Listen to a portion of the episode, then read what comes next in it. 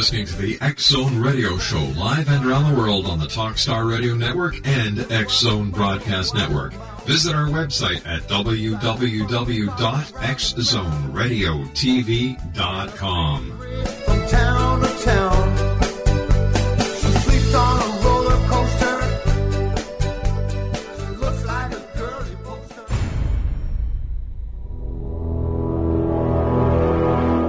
The X Zone radio and T V show is largely an opinion talk show. All opinions, comments, or statements of fact expressed by Rob McConnell's guests are strictly their own and are not to be construed as those of the X Zone radio and T V show or in any manner endorsed by Rob McConnell, Relmar McConnell Media Company, Talkstar Radio Network, its affiliated stations, or employees.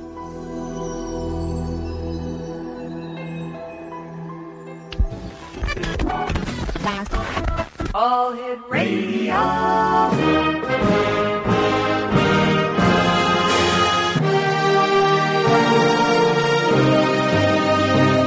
Welcome to the X Zone, a place where fact is fiction and fiction is reality. Now, here's your host, Rob McConnell.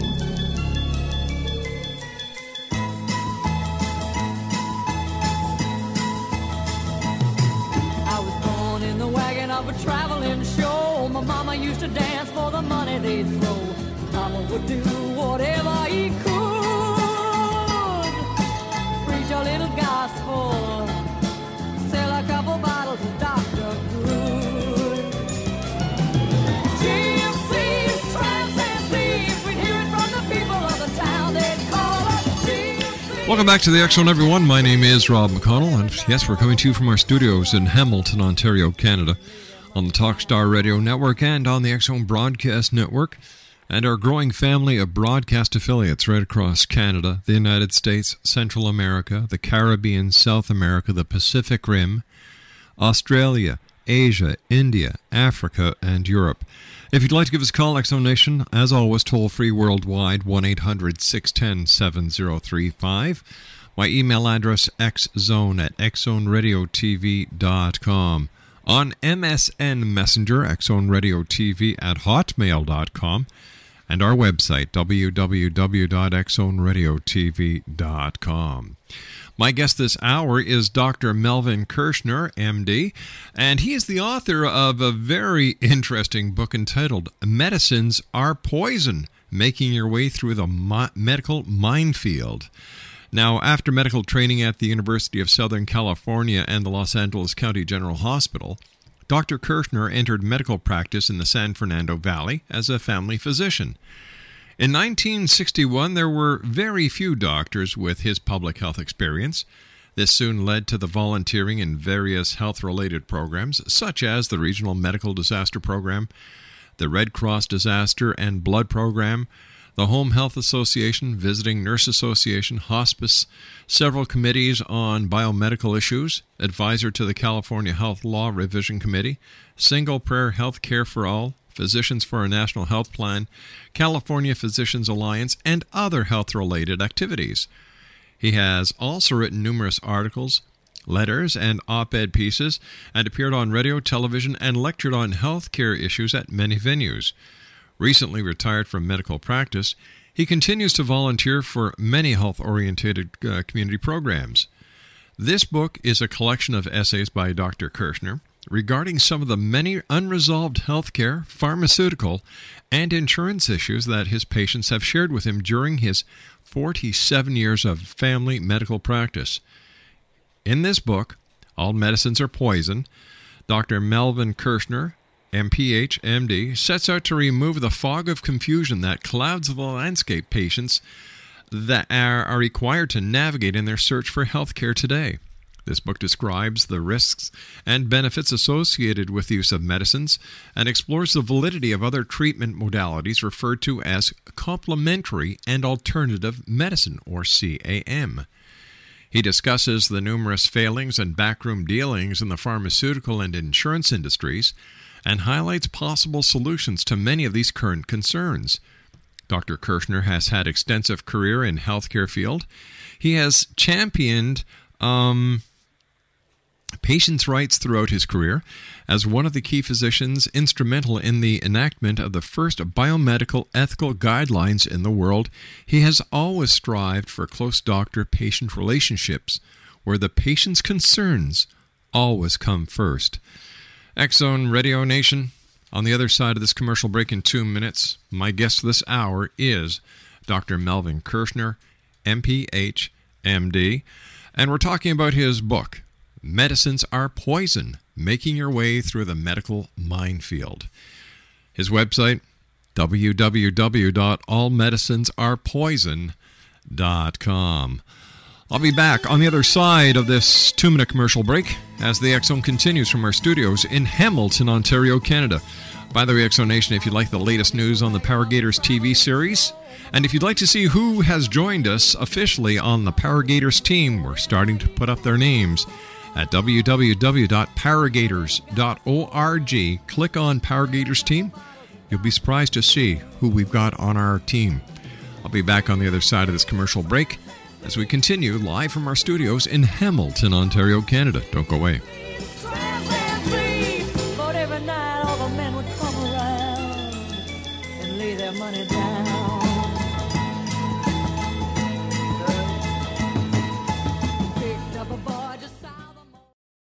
What a drag it is getting old.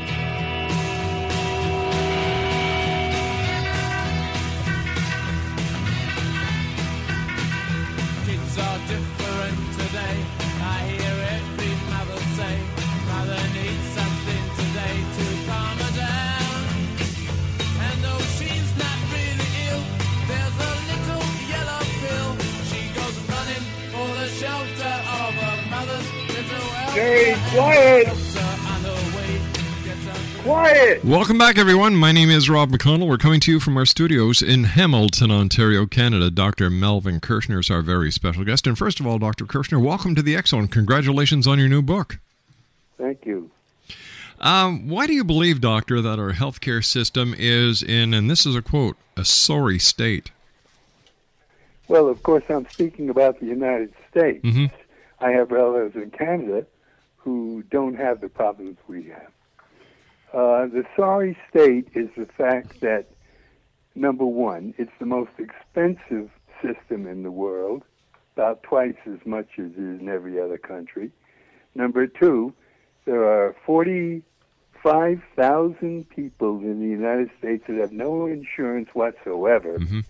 and uh, often don't react to their illnesses until it's an emergency, wind up in an emergency room, or in a hospital, and that's the most expensive way to take care of illness. But what about this new health care bill that was just planned? Uh, will, Ob- will Obamacare fix this problem? I doubt it. Uh, Obamacare is a step in the right direction, mm-hmm. but it's very slow in in getting to where it's going to get to, and uh, it gives off, gives away a lot of stuff to the insurance industry and the pharmaceutical industry.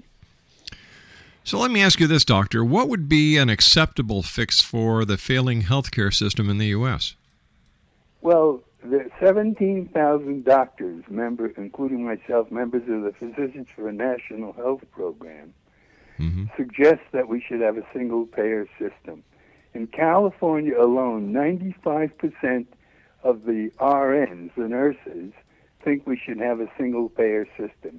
In fact, single-payer system was approved by the California legislature three times. It was vetoed twice by the sitting governor, and we're waiting for a new governor. Why was it vetoed?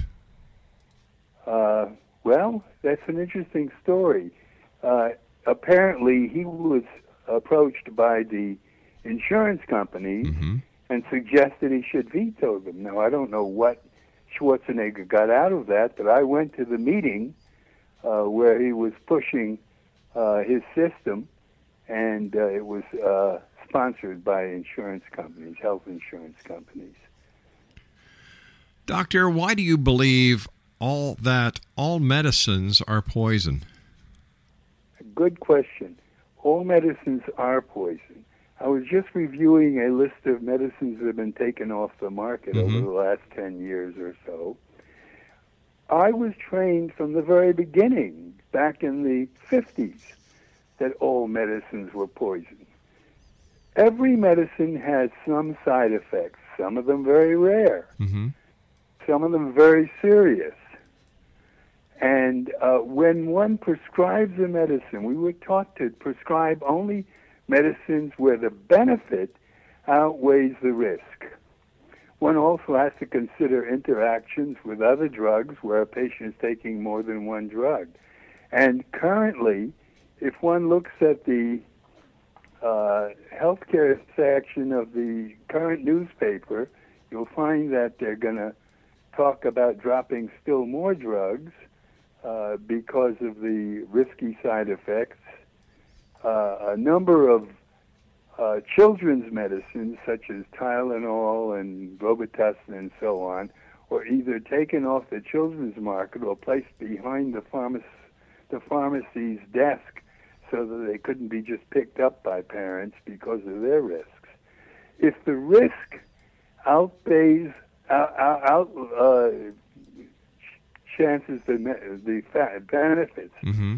you do not take the medicine. If the benefits are so important that you're willing to take the risks, you take them. A cancer patient loses their hair, they get nauseated, they vomit, they break out in rashes, and their drugs can even kill them. Mm-hmm. But the cancer will surely kill them, so they take the lesser of the two evils. What do you think of the present pill-popping society that we're in, Doctor, and as a, as a doctor with forty-seven years of family practice, how do you feel about this? Well, I don't think we should be popping pills. That's uh, the reason we pop so many pills is they're so available mm-hmm. and so pushy. You can open any magazine and any paper and find that somebody is pushing pills. Some company, some doctor, some person is pushing something, and uh, often there is no actual proof that the uh, pill has any advantage. If you, I had a, a case recently, where uh, a while back, where a lady brought a, a, her son in with a cold. Mm-hmm. She wanted a shot of penicillin for him. I said, "No, lady, you don't need a shot of penicillin. He he should take nothing." Or a mild uh, um, de- decongestant. She got angry at me, left my office, went down the street to another doctor and got the shot of penicillin. Penicillin is dangerous. It's a wonderful drug. It can save your life, but can also kill you with a, a reaction. Or you become allergic to it, and when you need it, you can't use it. You know, coming into this segment, I, I played a song by the Rolling Stones called Mother's Little Helper, and basically it's all about uh, uh, I, I, pills like Valium that that it seems that parents are taking today. Look, look at the look at the crisis that we have with kids with Ritalin, for goodness sake, and a lot of people don't realize that Ritalin is in the same pharmacological family as as, as cocaine. So yes, uh, there's a lot of that going on. You know, and I've even heard stories, Doctor, where parents bring their child to a doctor, put the child on Ritalin, and take the Ritalin themselves and not give it to the child. Well, you know, there are some doctors that do that. I have never allowed that to happen in my practice. Uh, I oh, my patients always knew that medicines are poison, and when I prescribed, mm-hmm. I limited the use. I told them why they had to take it and to stop taking it when they didn't need it. There are very few of my patients that stayed on medicines. And if they did, they did so without my approval. So where where did society, or how did society, Doctor, get into the pill-popping society that we are in now? How come doctors are now prescribing all these different pills, whereas before, when you were in practice, or, you know, you just wouldn't do it because... You know, medicine is poison. So what happened in society that made all these pills and all this medicine so available? I think it's the advertising. Patients come in with a fixed feeling about that they needed medicine. Mm-hmm. And if you open any magazine, any newspaper, any journal, there's uh, advertising. Interestingly enough, the vitamin scam is a huge scam. If you read, read the current uh, uh, uh, Reader's Digest, the April issue, mm-hmm. you will notice that the uh, heading is the vitamin scam. And they go through all the vitamins and find that the only vitamins that uh, uh, have proven to be useful for everybody are vitamin D. The rest of them are a waste of time and waste of money. However, if you look at the average ad for vitamins, it's all over the place. Yeah. Take vitamins. So, uh, so... I'm, interestingly enough, I'm on uh, the Physician's Health Study uh, offered by Harvard. I've been on them for years. And uh, we take vitamins. They started us with six vitamins. And uh, that was years ago. One by one, they dropped those vitamins because it was determined that they were of no value. We are only on one vitamin right now. It looks like Centrum Silver, huh. but it may be a placebo or it may be a real medicine. We don't know, nor should we know. And uh, Harvard is still studying that to see if there's any difference between the placebo group and the people taking the vitamin in terms of their illnesses and, and health. So are we to look at Big Pharma as the perpetrators of this dilemma that we're in? I think so. I think they're largely to blame. Uh, and it's a huge, huge uh, income for the uh, uh, companies that uh, get their ads and so mm-hmm. on. Huge income. But and, what of course, the... the pharmaceutical industry makes a huge income by selling uh, medicines that aren't necessary. Tell me, Doctor, what got you started in biomedical ethics? Uh, that's interesting. I was, uh, uh, years ago, I was uh, work uh, when I was still an intern, mm-hmm. um Uh, we had some cases of death and dying, and uh, one of the issues was that in those days, there was no law that a doctor could withhold life support. There was no law that said we must give life support. There were no laws regarding that anywhere in the world. Hmm. And um, I had a patient who uh, insisted on us withdrawing life support from her. She was a clear-minded lady.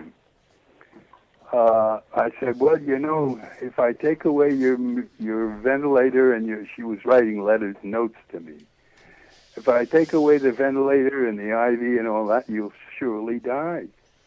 She said, it's my right. She wrote a letter to me, a note to me. It's my right to uh, live or die.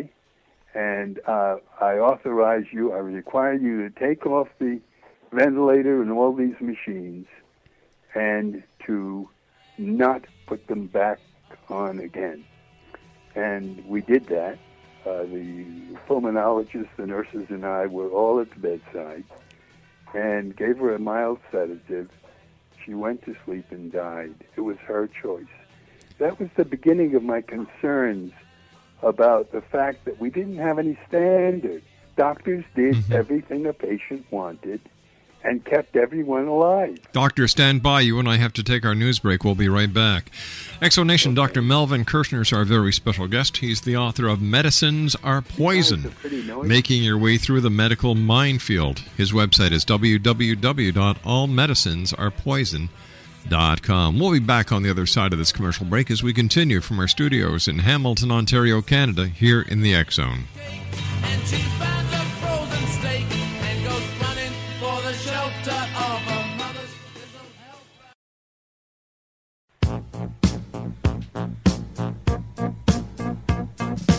You're listening to the X Zone Radio Show live and around the world on the Talkstar Radio Network and X Zone Broadcast Network.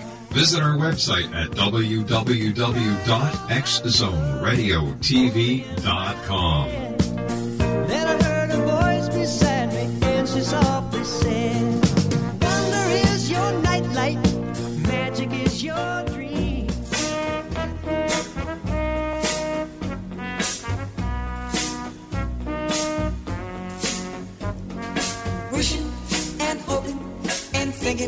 and praying, planning and dreaming each night of his charms that won't get you into his arms.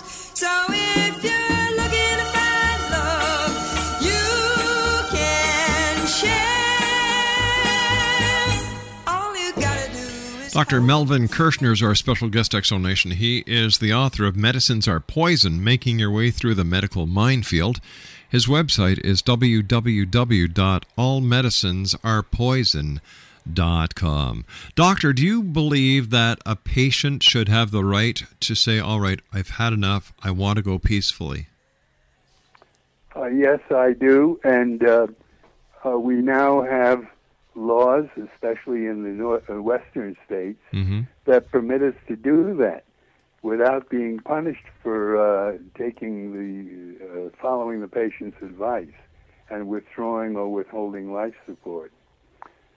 Uh, this was started, by the way, uh, in California. Uh, an old man from a nursing home was sent to an emergency hospital because he was in a comatose state, and the uh, emergency room was very, very busy, so he, he was placed on a bed. And uh, while the emergency room doctor was busy with others, and died. The social worker there felt that th- that was neglect mm-hmm. and reported it to the Los Angeles County uh, uh, people to uh, that this hospital was in neglect. They created, through the uh, Los Angeles County Health Department, a committee of doctors, lawyers, lay people, other interested people, nurses, et cetera, to study the issue. We did so for months. Nobody could come to any conclusion. So everybody went their way. The Bar Association and the Medical Association created the Joint Committee on Biomedical Ethics. We agitated ourselves and worked for years before we finally came up with a, a, a, a recommendation, which later became the law of the state. And that was that it was possible for a patient or a patient's advocate to say, do not resuscitate. No C P R, no cardiopulmonary resuscitation. So that we didn't have to keep everybody on ventilators and mm-hmm. keep a corpse alive. And uh, we could obey them without being sued, which was always an issue.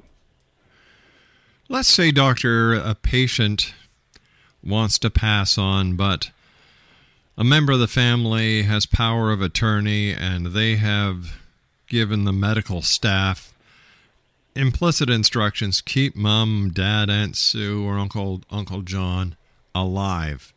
How does this affect the medical staff when, when they know, or if they know, that this person is in agony, and if they want to go, they should just be able to have the right to pass on it with their integrity? That's where my uh, current job continues and has been for some years. We have the Biomedical Ethics Committee. Mm-hmm. We call a committee meeting, which is doctors, lawyers, nurses, everybody involved with the issue in the hospital, and the family, and we discuss the issues, the pros and cons of what's going on. Very often, we convince the family that all we're doing is torturing the, the dying patient, who wants to just let himself go, or herself. Occasionally, we have a um, person who will not give us the permission to pull the plug, if you, if mm-hmm. you want to call that. And if that's true, we don't pull the plug. But eventually, the patient dies. I think that's torture for the patient. And that's still an unresolved issue we have, but that's what happens. Fortunately, it happens seldomly. Has there ever been a time that you're aware of, Doctor, where a hospital or a doctor has gone to the courts to have a power of attorney taken away from someone so that the patient can pass on with dignity?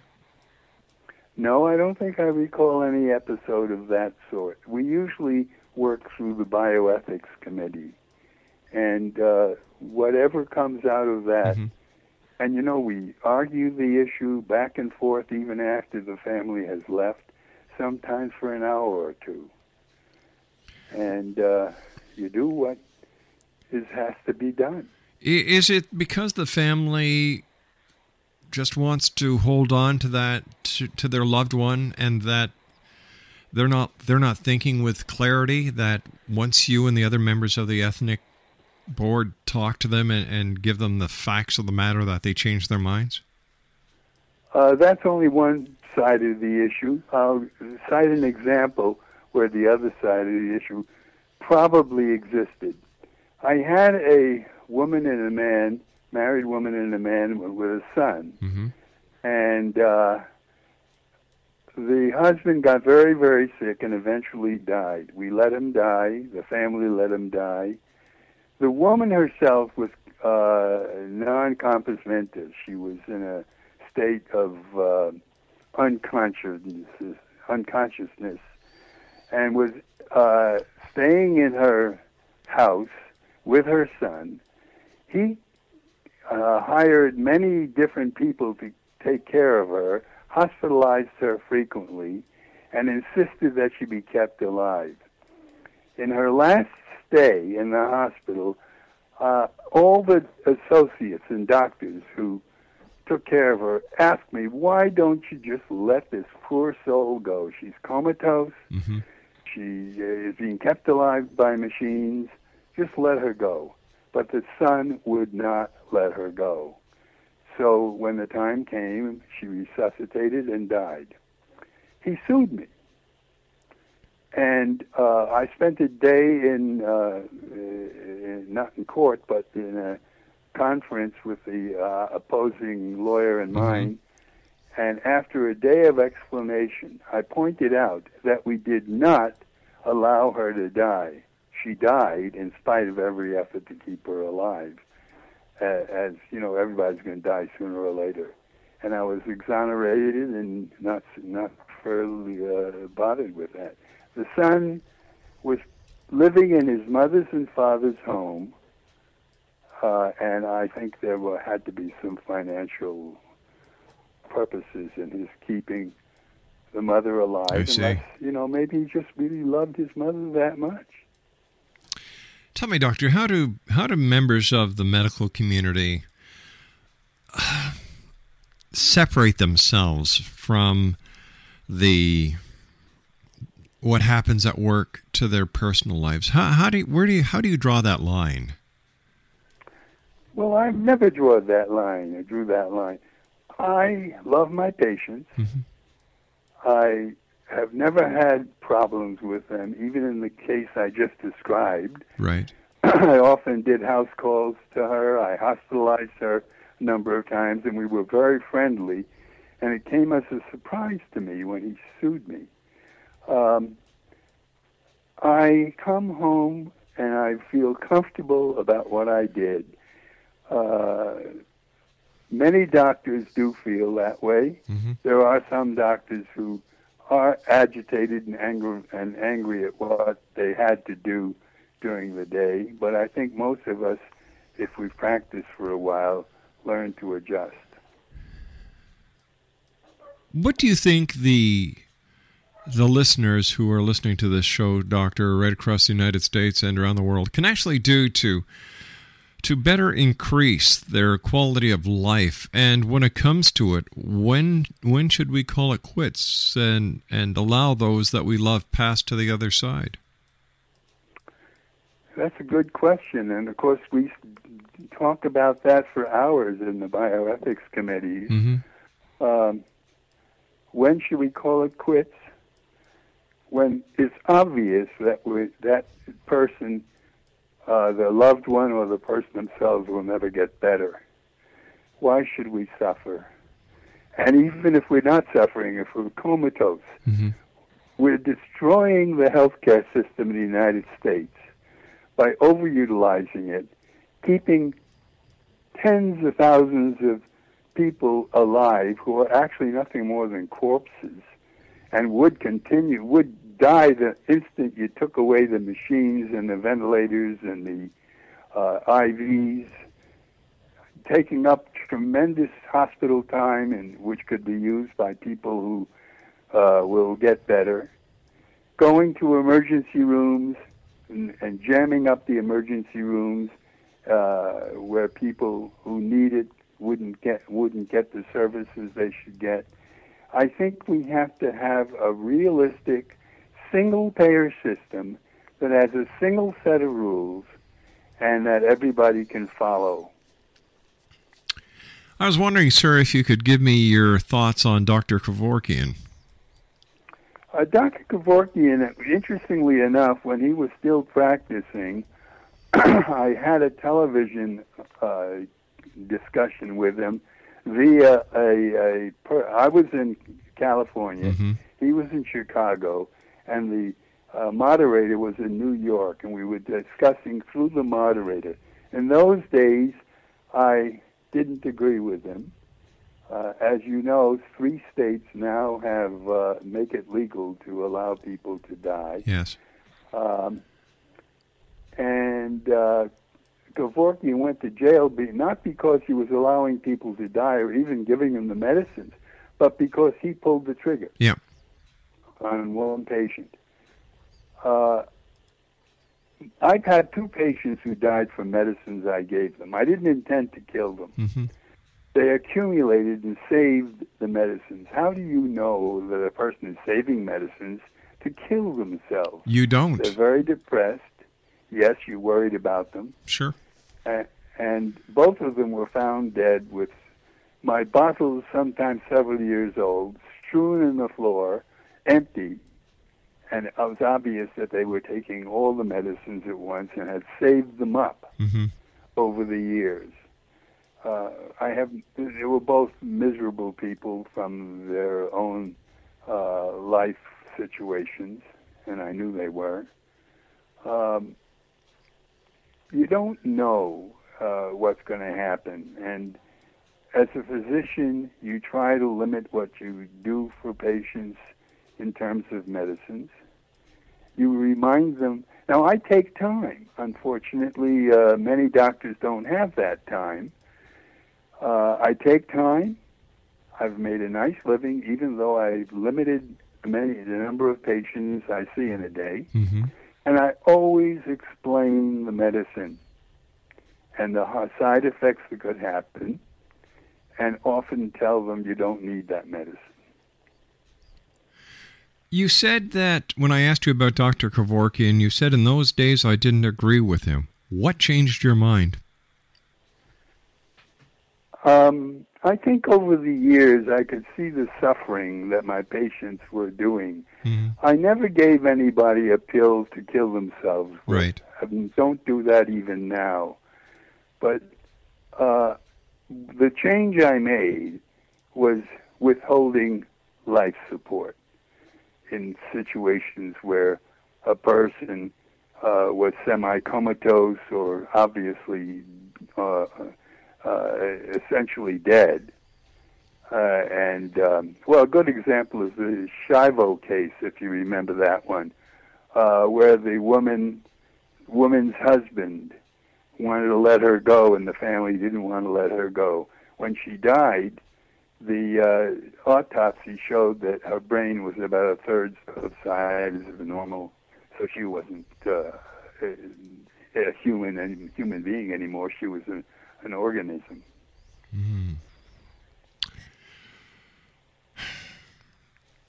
You know, it's it, it's it's a very delicate, uh, from what I understand, a very delicate role that that doctors and and those within the medical medical community play these days because of the the the scrutiny, and yet, like, you've got Big Pharma pushing the pills. You've got moms and dads who, God bless them, and other people who, who just want to pass on. You've got the family who are saying, no, keep them going.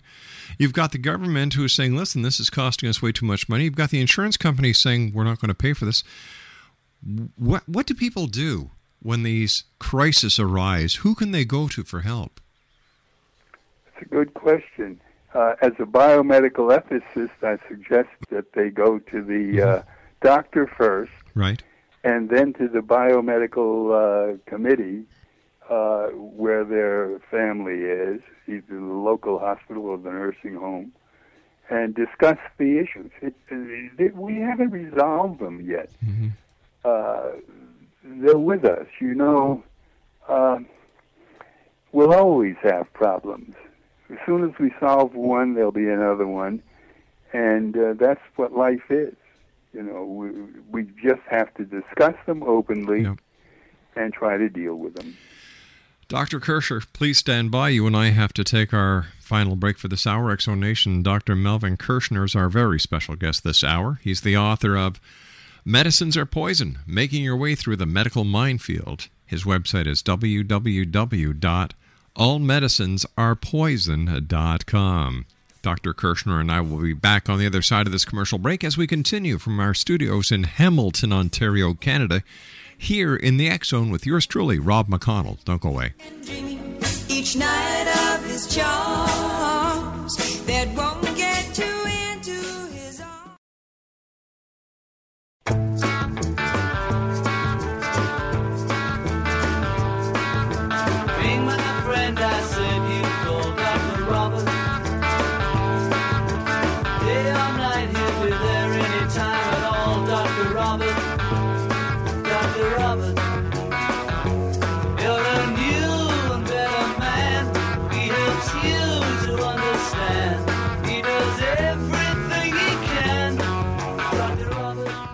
Welcome back, everyone. Doctor Melvin Kirschner is our special guest this hour. He is the author of Medicines Are Poison, Making Your Way Through the Medical Minefield. His website is w w w dot all medicines are poison dot com.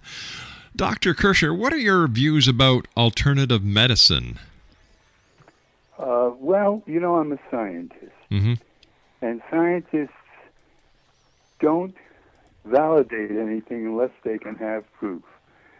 Alternative medicine uh, is treatment with either medicines or procedures that have never been proved. A number of them have been disproved, mm-hmm. but, you know, people will do what they want to do. Once in a while, an alternative treatment or medicine proves to be valid. I'll give you an example of glucosamine and chondroitin. That was on the alternative medicine list for years. And then it was discovered that it probably did help uh, help arthritis. My own uh, rheumatologist gave it to me. It didn't help me, but it must help some people because the rheumatologists believe it. Hmm. Uh, so a process that proves itself is no longer alternative medicine. It's standard medicine.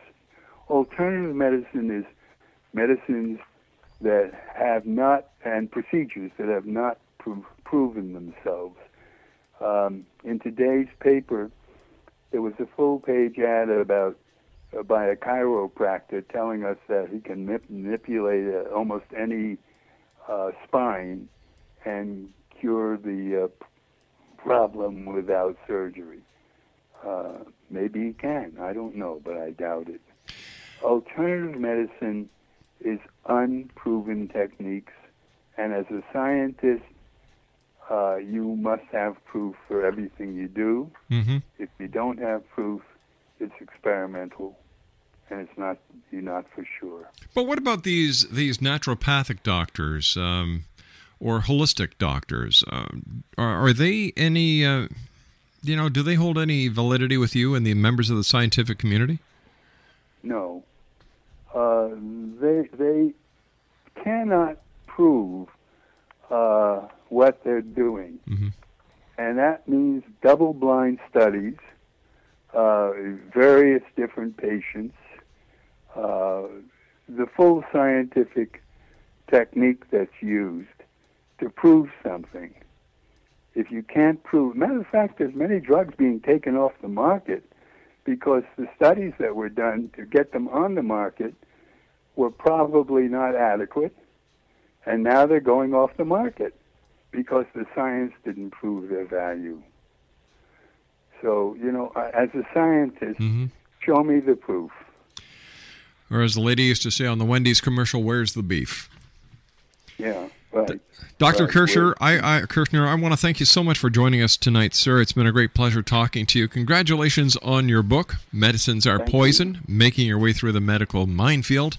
Exonation. For more information on Doctor Melvin Kirschner, or if you'd like to get a copy of Medicines Are Poison, Making Your Way Through the Medical Minefield, visit the Good Doctor's website at w w w dot all medicines are poison dot com. That's w w w dot all medicines are poison dot com. Well, this is it, the final segment of the X Zone. I'll be back tomorrow night as once again we cross the time-space continuum to this place that I call the X Zone. So until tomorrow night, X Zone Nation, take care of each other and always remember that, you know, it doesn't hurt to do a good deed. And if you can help somebody out, why not? And remember, always keep your eyes to the sky and your heart to the light. Good night now. Take a drink from the special cup, Doctor